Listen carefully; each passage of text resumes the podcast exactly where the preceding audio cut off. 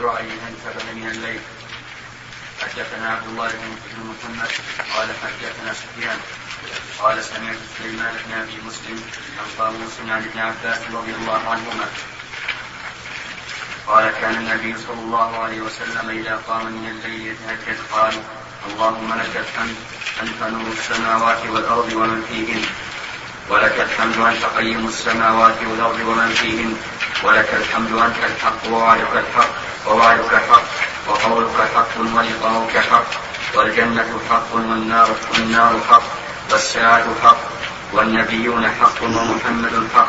صلى الله عليه وسلم. لك أسلمت وعليك توكلت وبك آمنت وإليك أنبت وبك خاصمت وإليك حاكمت. أغفر لي ما قدمت وما أخرت وما أسررت وما أعلنت. أنت المقدم وأنت المؤخر. لا إله إلا أنت أو لا إله غيرك. بسم الله الرحمن الرحيم. هذه أيضا من الكلمات التي كان الرسول صلى الله عليه وسلم يدعو بها إذا قام يتهجد من الليل. اللهم لك الحمد أنت نور السماوات والأرض ومن فيهن. وهذا يطابق قوله تعالى الله نور السماوات والأرض. فمن, فمن أوصاف الله عز وجل أنه نور نور السماوات والأرض. ولم يرد النور ولم يرد النور مفردا غير مضاف منسوبا إلى الله عز وجل بل هو مضاف.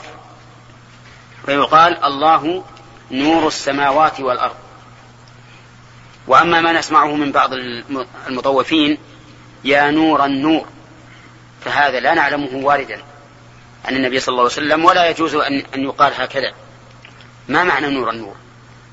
النور له نور لكن هذه يأتون بها من أجل السجع من أجل السجع.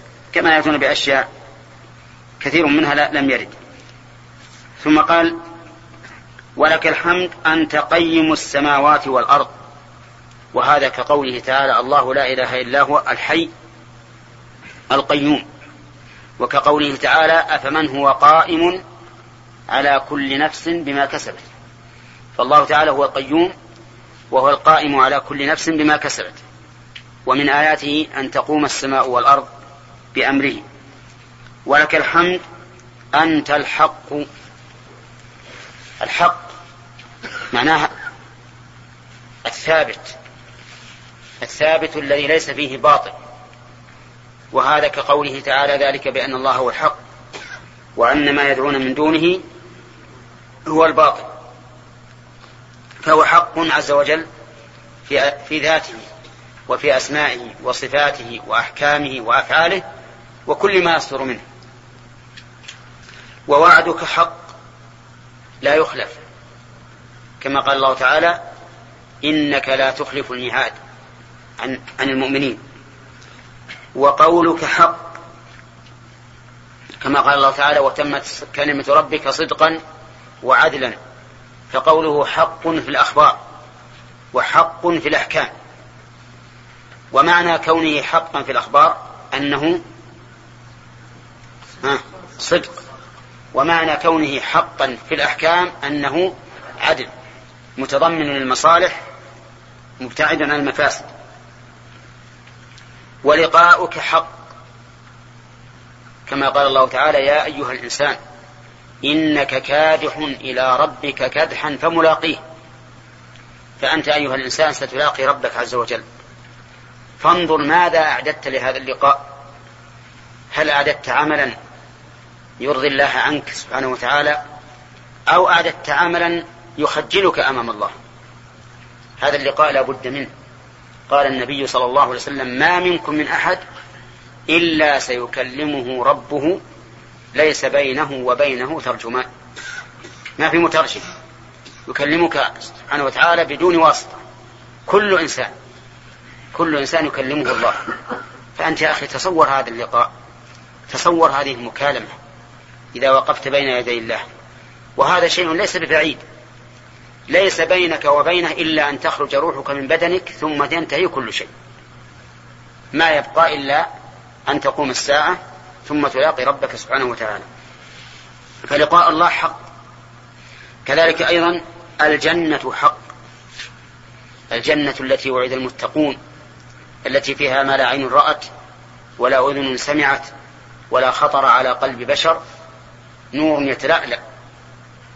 هذه الجنة حق وكذلك النار حق ثابت لا بد منه. وهما الآن موجودتان. ويبقيان يا شيبة يبقيان أبد الآبدين لا يفنيان أبدا. قال الله تعالى في الجنة في آيات كثيرة في أهلها خالدين فيها أبدا. وقال في النار أيضا في أهلها خالدين فيها أبدا في ثلاث آيات من كتاب الله في سورة النساء وفي سورة الأحزاب وفي سورة الجن. ففي سورة الأحزاب في سورة النساء يقول الله تعالى إن الذين كفروا وظلموا لم يكن الله ليغفر لهم ولا يهديهم طريقا إلا طريق جهنم خالدين فيها أبدا. وكان ذلك على الله يسير. ومن المعلوم أنه إذا كانوا خالدين فيها أبدا أنها ستبقى أبدا.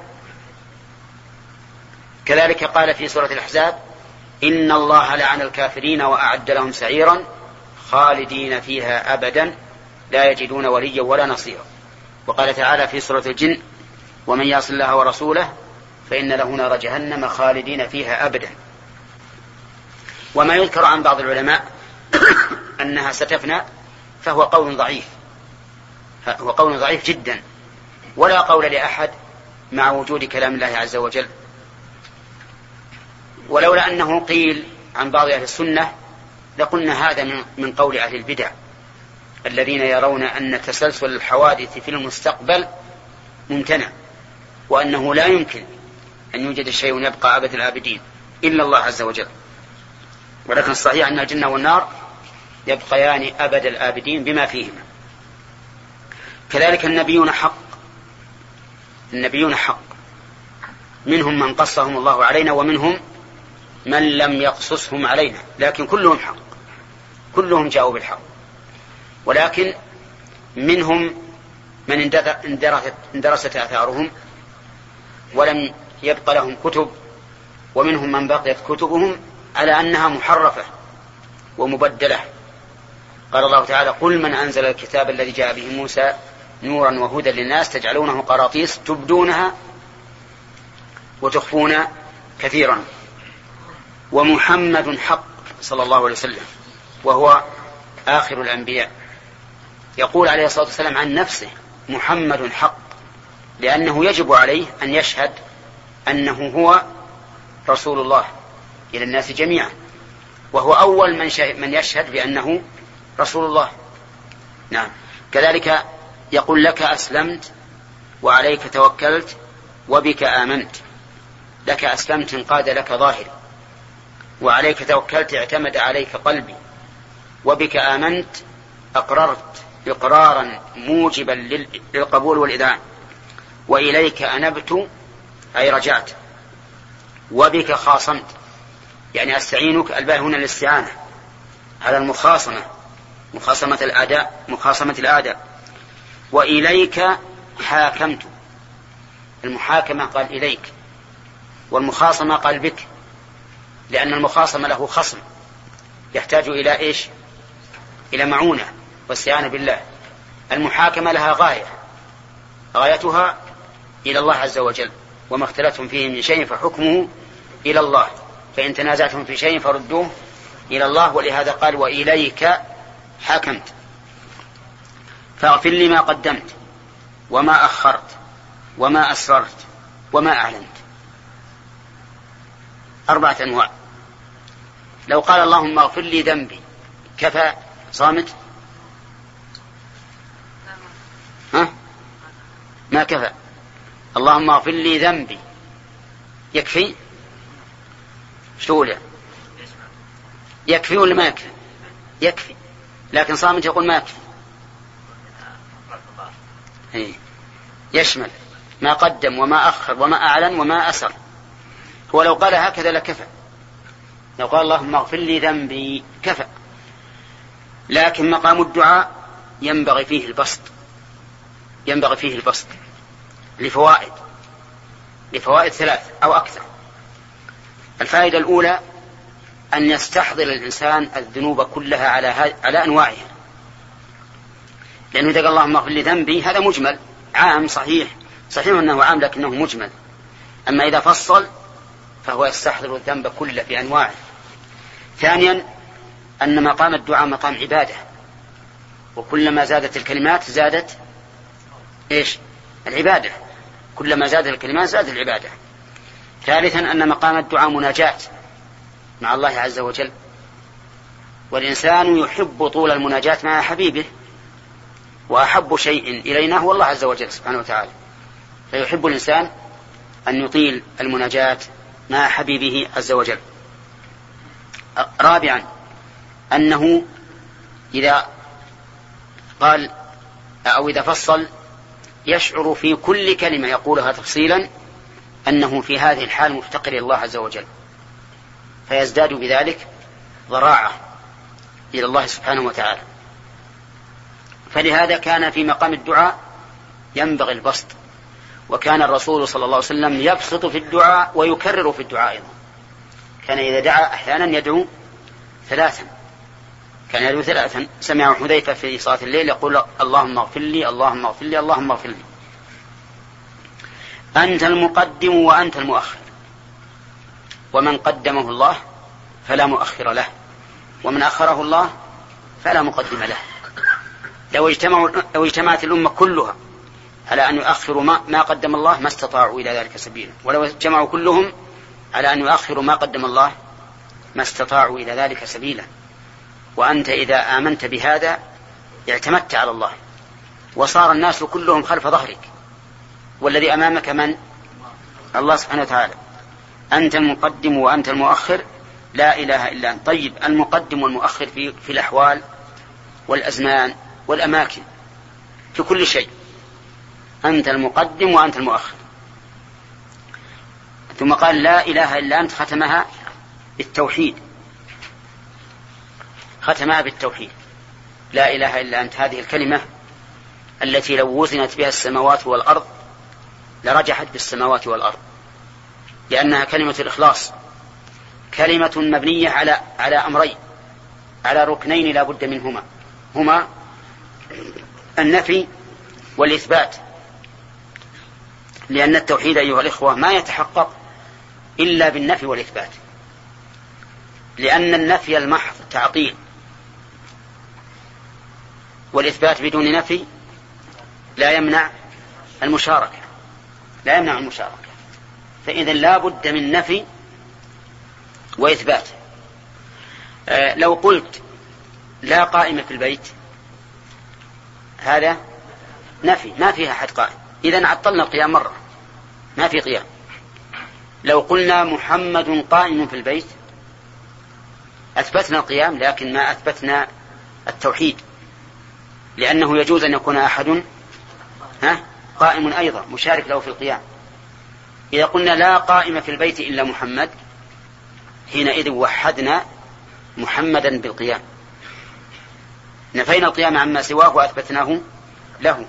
إذا لابد في التوحيد من ركنين النفي والإثبات. أو ما يقوم مقامهما. يعني قد لا يوجد نفي وإثبات لكن يوجد ما يقوم مقامهما. مثل قوله تعالى وإلهكم إله واحد. كلمة واحد هذه تغني عن النفي. لأن معنى واحد يعني لا ثاني معه أو لا شريك معه. واضح يا جماعة؟ طيب. أو قال لا إله غيرك أو هنا شك من الراوي وهذا الشك لا يضر لأن المعنى لأن المعنى واحد. في هذا الحديث دليل على صدق التجاء الرسول صلى الله عليه وسلم إلى ربه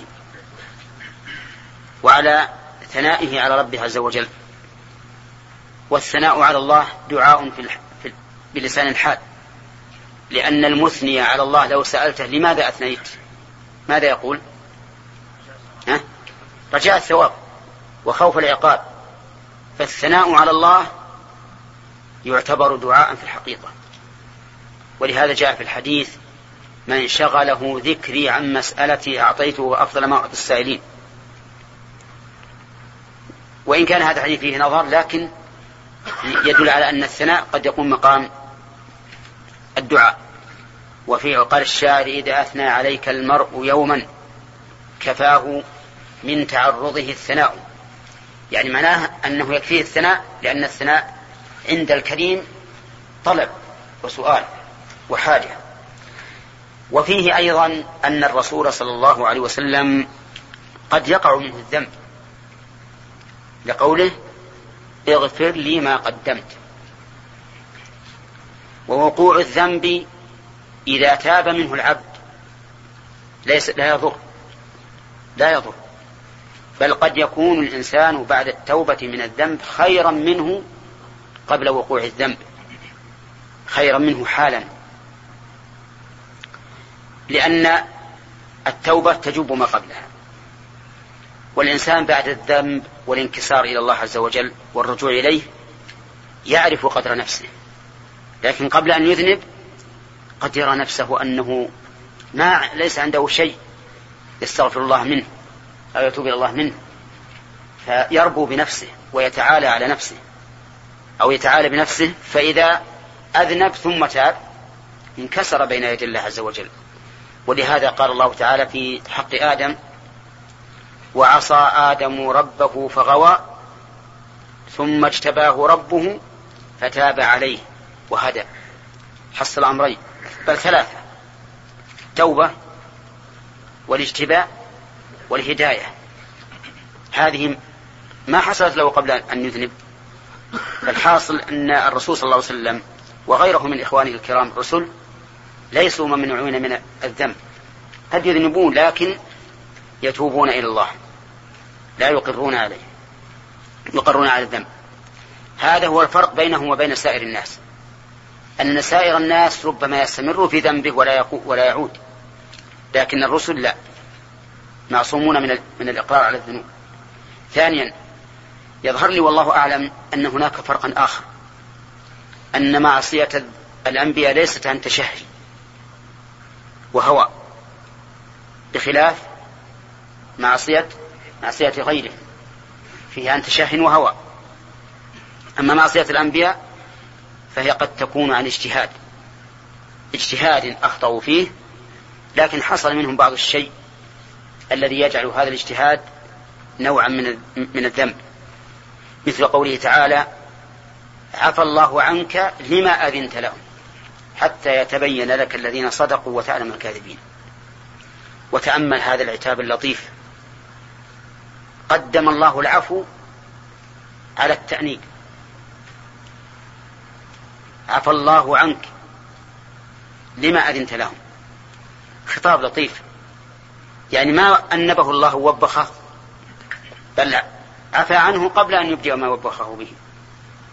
فهنا الرسول صلى الله عليه وسلم أذن لهم لا شك أنه يظن أن المصلحة في ذلك. كذلك قال الله له يا أيها النبي لما تحرم ما أحل الله لك؟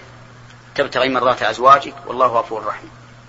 إذا هو حرم ما أحل الله له من أجل مرضاة الزوجات والإصلاح والتأليف وعدم التشويش فهو مجتهد. لكن أنبه الله على ذلك. عبس وتولى أن جاءه الأعمى. عبس وتولى أن جاءه الأعمى ولم يقل عبست وتوليت. فيه نوع لطافة في الكلام في الخطاب. على كل حال أقول الفرق الثاني أن الظاهر من حال الأنبياء صلوات الله وسلامه عليهم أنهم لم يسطل منهم الذنب على سبيل الهوى والشهوة ولكن على سبيل الاجتهاد وفيه نوع من القصور أدى إلى أن يكون ذلك الشيء ذنبا. ثالثا الأنبياء عليهم الصلاة والسلام معصومون من كل ذنب يخل بالأخلاق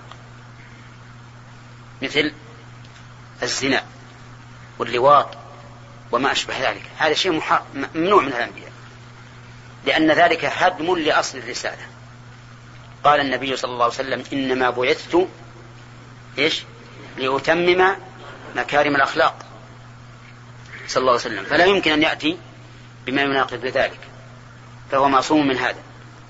رابعا معصومون أيضا من الكذب والخيانة. الكذب لا يمكن أن يكذب النبي ولا يمكن أن يخون. لأن هذا طعن في الرسالة. إذا كان يكذب ما يؤمن على أن يكذب بالوحي. إذا كان يخون ما يؤتمن على الوحي. أبدا. ولهذا قال النبي عليه الصلاة والسلام ما كان لنبي أن يكون له خائنة الأعين. خائنة الأعين. فكيف عاد بخائنة اللسان؟ فهم معصومون من هذا لأنه يخل بأصل الرسالة. كم قلنا؟ خامسا. معصومون من الشرك. معصومون من الشرك. لا يمكن أن يشركوا. لأن الشرك يناقض ما جاءوا به. هم جاءوا بماذا؟ بالتوحيد. فالشرك يناقض حتى وإن كان أصغر. ما يمكن أن يقع منه الشرك وإن كان أصغر. ولهذا نرى أن الرواية التي رويت عن ابن عباس رضي الله عنهما في قصة آدم وحواء وتسميتهما ابنهما عبد الحارث أن هذه موضوعة موضوعة ليست صحيحة والقصة معروفة. جاءهما الشيطان وقال سمي ولدكما عبد الحارث فإن لم تسميه عبد الحارث فأنا أجعل, أجعل له قرني أريل فيشق بطنك فيخرج منه. يقول الشيطان. وقد قال لهما لما جاء قال أنا صاحبكما الذي أخرجتكما من الجنة. لتجعل لتجعلن لتجعلن له قرني ألي أيل إلى آخره.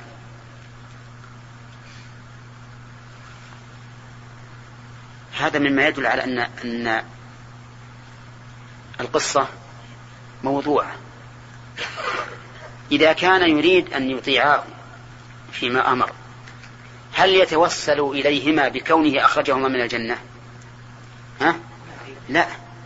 ممتنع هذا. لو كان يريد أن أن لو كان هو الذي أمرهما لا لتوسل إليهما بشيء ينسيهما أنه أخرجهما من الجنة. على كل حال لا يمكن لأحد من الأنبياء أو الرسل عليهم الصلاة والسلام أن يشرك. فهم معصومون من الشرك خفيه وجليه صغيره وكبيره. فإن قلت ما الجواب عما ثبت في الصحيح أن الرسول صلى الله عليه وسلم قال أفلح وأبيه إن صدق. أفلح وأبيه إن صدق. ومن المعلوم أن الحلف بغير الله شرك لكنه شرك أصغر ما لم يعظم المحلوف به كتعظيم الله. فإن عظمه كتعظيم الله صار أكبر. فأحسن ما يقال في ذلك أن هذا مما جرى على لسانه بغير قصد. جرى على لسانه بغير قصد. كقولهم بل كقول الرسول صلى الله عليه وسلم ثكلتك أمك. ثكلتك أمك. معنى ثكلتك؟ يعني فقدتك. والرسول عليه الصلاة والسلام لا يمكن أن يدعو على على على معاذ بن جبل وهو يريد أن يعلمه فيقول ثكلتك أمك. فهذا مما يجي على اللسان بلا قصد. نعم. فالحاصل أن هذا الحديث يدل على أنه يقع الذنب من الرسول صلى الله عليه وسلم ولكن كما قلت لكم لا بد أن نعرف الفروق بينه وبين غيره من الناس. وأما من زعم من أن الأنبياء لا يذنبون فهذا قول ترده يرده الكتاب والسنة. قال الله تعالى واستغفر لذنبك وللمؤمنين والمؤمنات.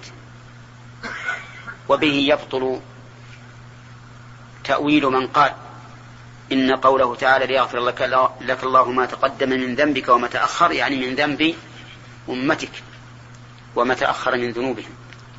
فإن هذا لا داعي له خلاف ظاهر اللفظ ولا ولا ولا حاجة ولا حاجة إليه. نعم.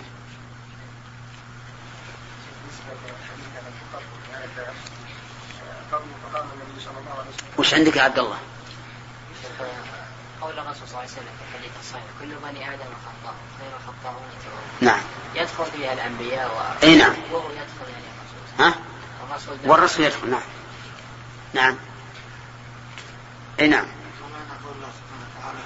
خالد فيها ما دامت السماوات والارض إلا ما شاء ربك. الا ما شاء ربك يعني فإذا شاء ربك ان يزيدوا على ذلك حصل. هنا إلا ما شاء. لأن دوام السماء والأرض محصور. له غاية. وما شاء الله ليس بمحصور.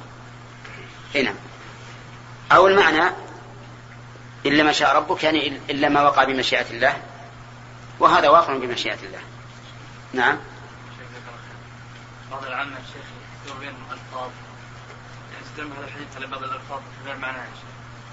تكون الألفاظ مستقبحة لكن يقول لا نقصد بها هذا الأمر. نعم. الأصل الإنكار. الأصل الإنكار.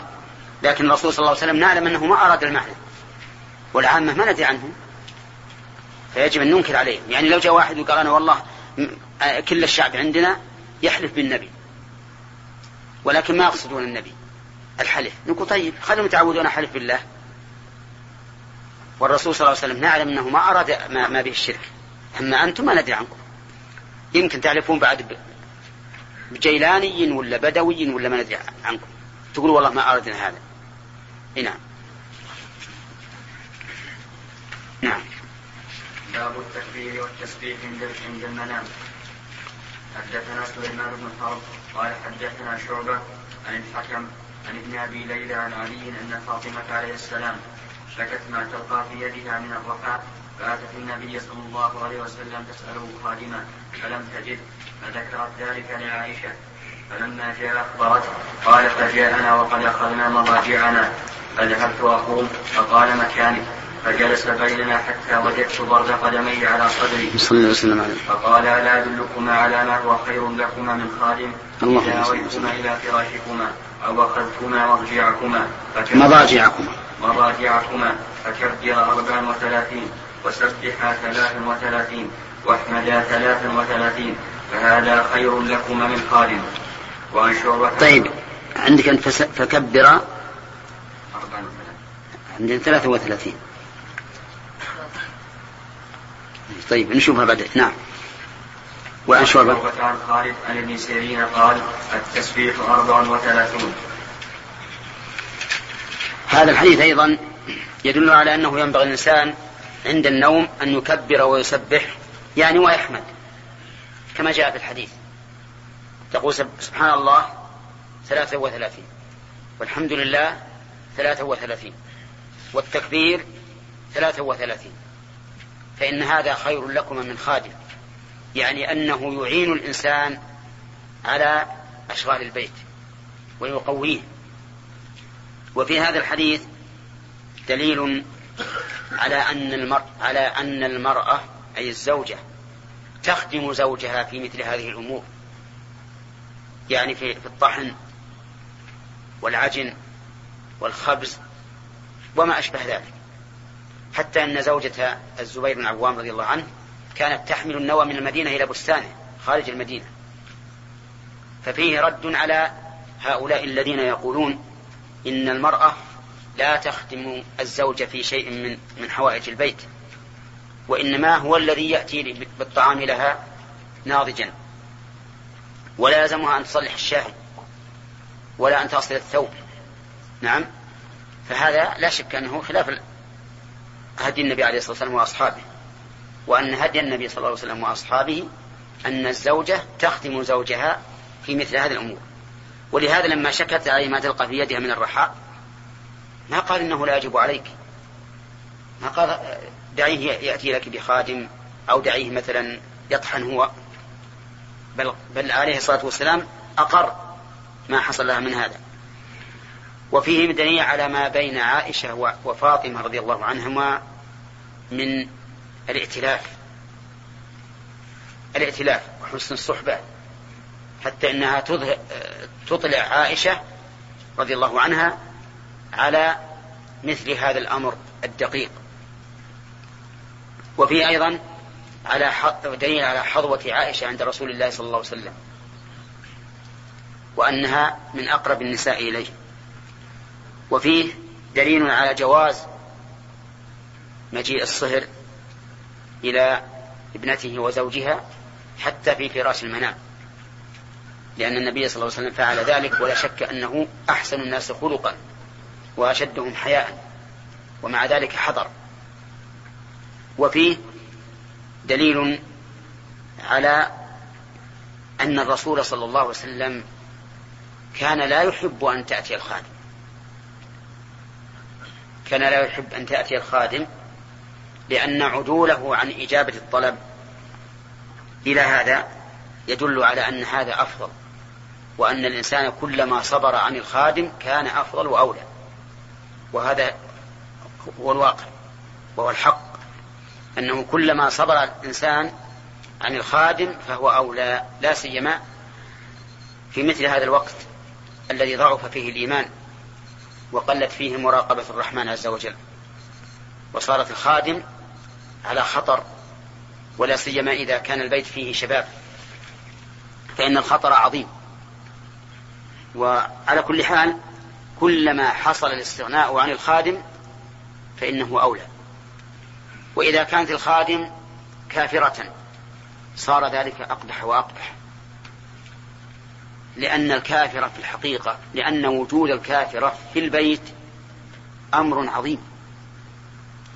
الكافرة عدوة لله ولرسوله وللمؤمنين.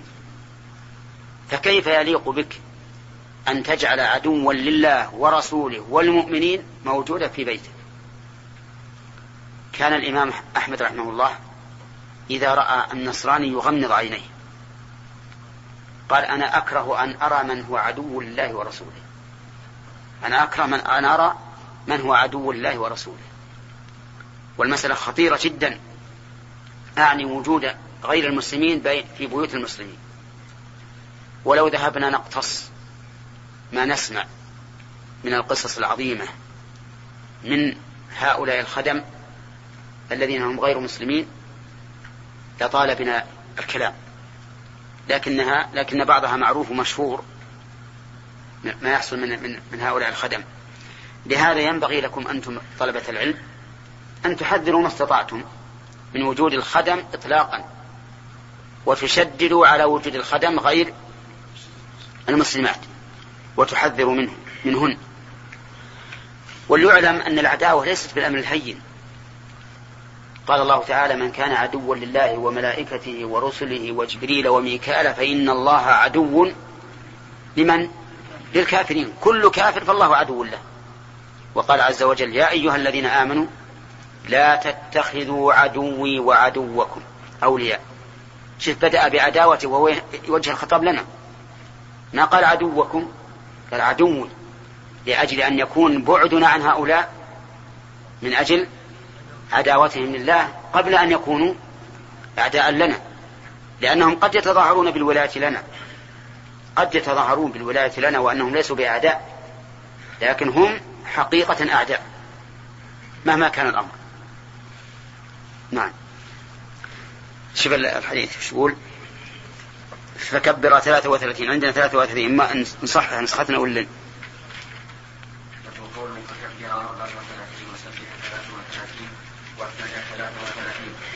هنا بصيغة والجزم بأربعة التكبير.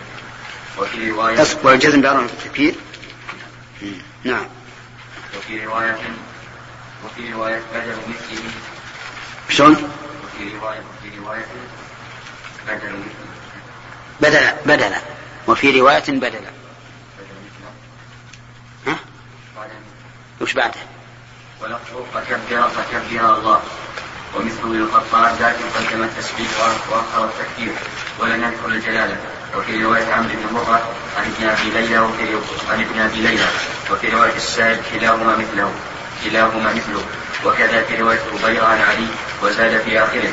فتلك مئة باللسان وألف في الميزان وهذه الزيادة ثبتت ثبتت أيضا في رواية أبيرة في رواية أبيرة وعمارة بن عبد معن عن علي عند الطبراني. وفي رواية السائب كما مضى وفي حديث أبي هريرة عند مسلم كالأول لكن قال تسبحين بصيغة المضارع وفي رواية عبيدة فأمرنا عند منامنا بثلاث وثلاثين وثلاث وثلاثين وأربع وثلاثين من تسبيح وتكميل وتكبير. وفي رواية غندر الكشميهني مثل الأول وعن غير الكشميهني تكبيرات بصيغة المضارع وثبوت النون. وخلفت في نسخة وإما على أن على أن أن إذا إذا تعمل عمل الشر وإما خلفت تخفيفا. وفي رواية مجاهد عن عبد الرحمن بن أبي ليلى في النفقات بلفظ تسبحين الله عند وقال في الجميع 33 ثم قال في آخره قال سفيان رواية رواية إحداهن أربع. وفي رواية وفي رواية النسائي عن قتيبة عن سفيان لا أدري أيها أربع أيها أربع وثلاثون.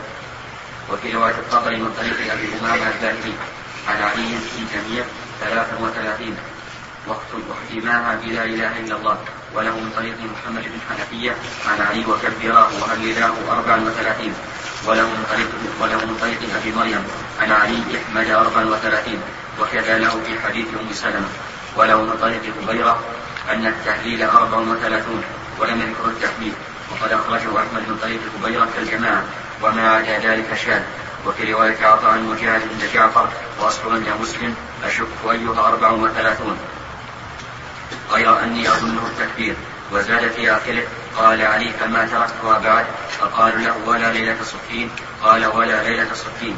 وفي رواية القاسم مولى معاوية عن علي وقيل له وفي رواية عمرو بن مرة فقال له رجل وكذا في رواية كبيرة ولمسلم من رواية ولمسلم ولمسلم في رواية من طريق مجاهد عن عبد الرحمن بن أبي ليلى قلت ولا ليلة صفين وفي رواية جعفر الفيابي في الذكر من هذا الوجه قال عبد الرحمن قلت ولا ليلة صفين قال ولا ليلة صفين وكذا أخرجه مطيم في مسند علي من هذا الوجه. مطين مطين مطيم نعم.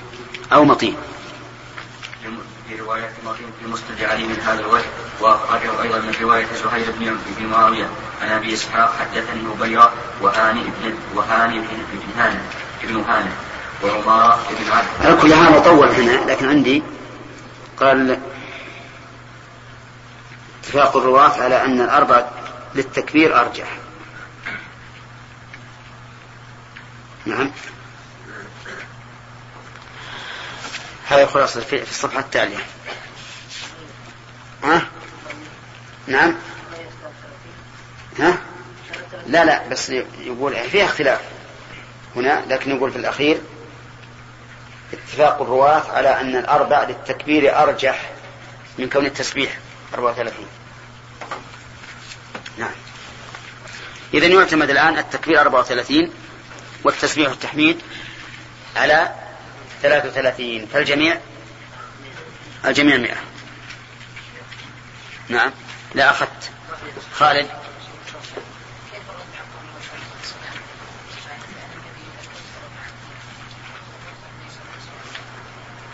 هذا من باب الخبر؟ من باب الخبر وليس من باب الإنشاء. بالنسبة للحديث السابق ذكر المصنف تحت باب؟ الدعاء من الليل نعم. ذكر المصنف إيش؟ تحت باب الدعاء إذا انتبه من الليل ما هي؟ الحديث السابق اللي قبلها ما أدري يقال في الاستفتاح كيف؟ ذكره تحت باب إذا انتبه. من الليل إذا انتبه من الليل؟ هو إذا انتبه من الليل. قال في الاستفتاح إذا قام. من الليل إذا قام من الليل يتهجد. يعني يعني عند قيامه من الليل. عند قيامه من الليل.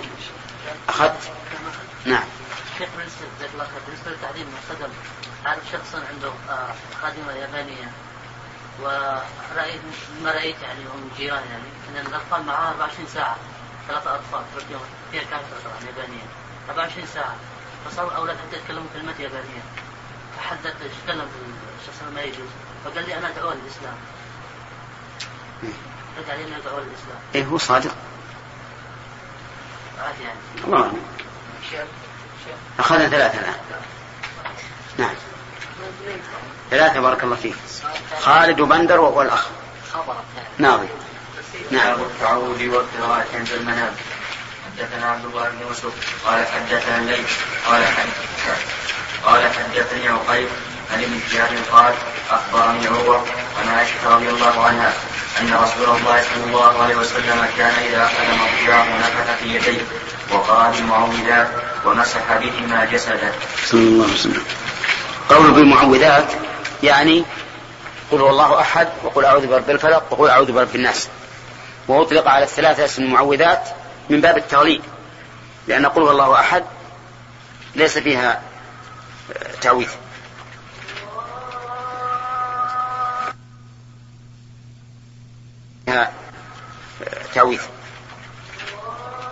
لله والصلاة والسلام على رسول الله. قال رحمه الله تعالى باب حدثنا أحمد بن يونس قال حدثنا زهير قال حدثنا عبد الله بن عمر. قال حدثني سعيد. قال حدثني سعيد بن أبي سعيد المقبري عن أبيه عن أبي هريرة رضي الله عنه قال قال النبي صلى الله عليه وسلم إذا أوى أحدكم إلى فراشه فلينفر فراشه بداخله إزاره فإنه لا يدري ما خلفه عليه. ثم يقول باسمك ربي وضعت جنبي وبك أرفع. إن أمسكت نفسي فأرحمها وإن ارسلتها فأحفظها بما تحفظ به عباده الصالحين. تابعه أبو غمرة وإسماعيل بن زكريا عن عبيد الله وقال يحيى بن سعيد وبشر عن عبيد الله عن سعيد عن أبي هريرة رضي الله عنه عن النبي صلى الله عليه وسلم ورواه مالك وابن عجلان عن سعيد عن أبي هريرة رضي الله عنه عن النبي صلى الله عليه وسلم.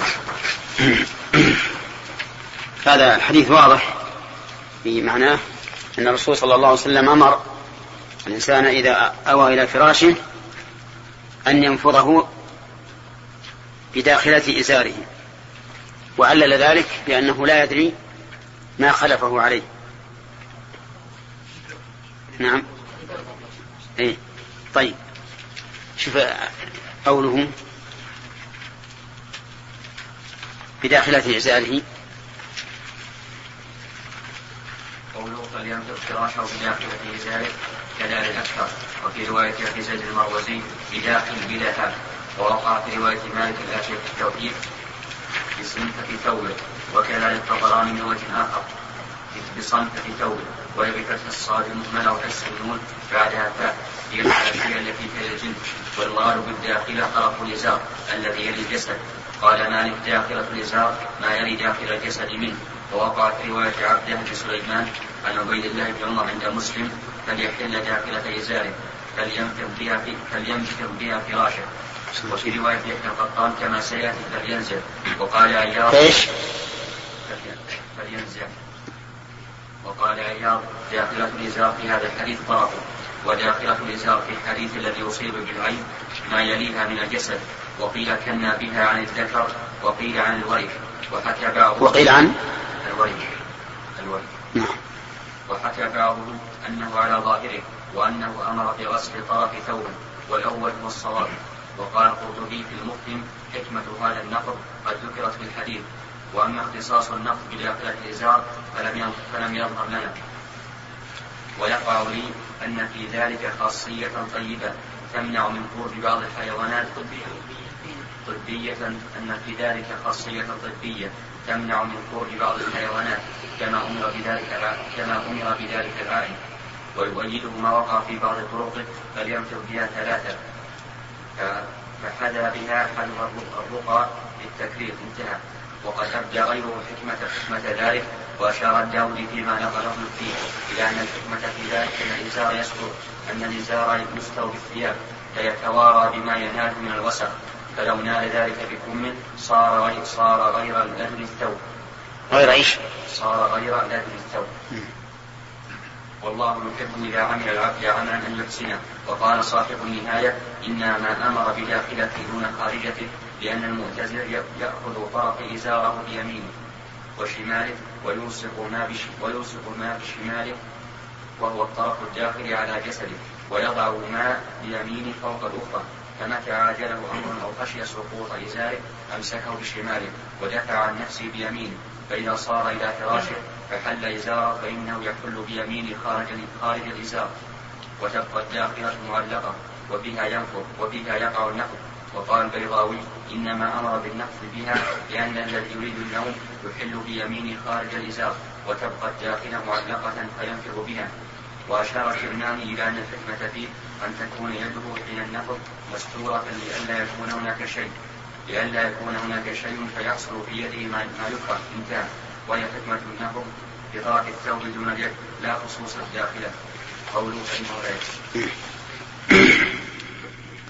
على كل حال كما سمعتم العلماء رحمهم الله كل يرى حكمة في أنه ينفضه بداخلة الإزار. ولكن الذي يظهر والله أعلم أنه خصت الداخلة دون الخارجة من أجل أنه إذا كان فيه وسخ يكون من الداخل حتى لا يتسخ ظاهره. هذا إذا نفض من غير حل. أما إذا حل فالأمر واضح. لأنه إذا حله وأمسك به فيكون النفض بالداخل ضرورة المسك باليد.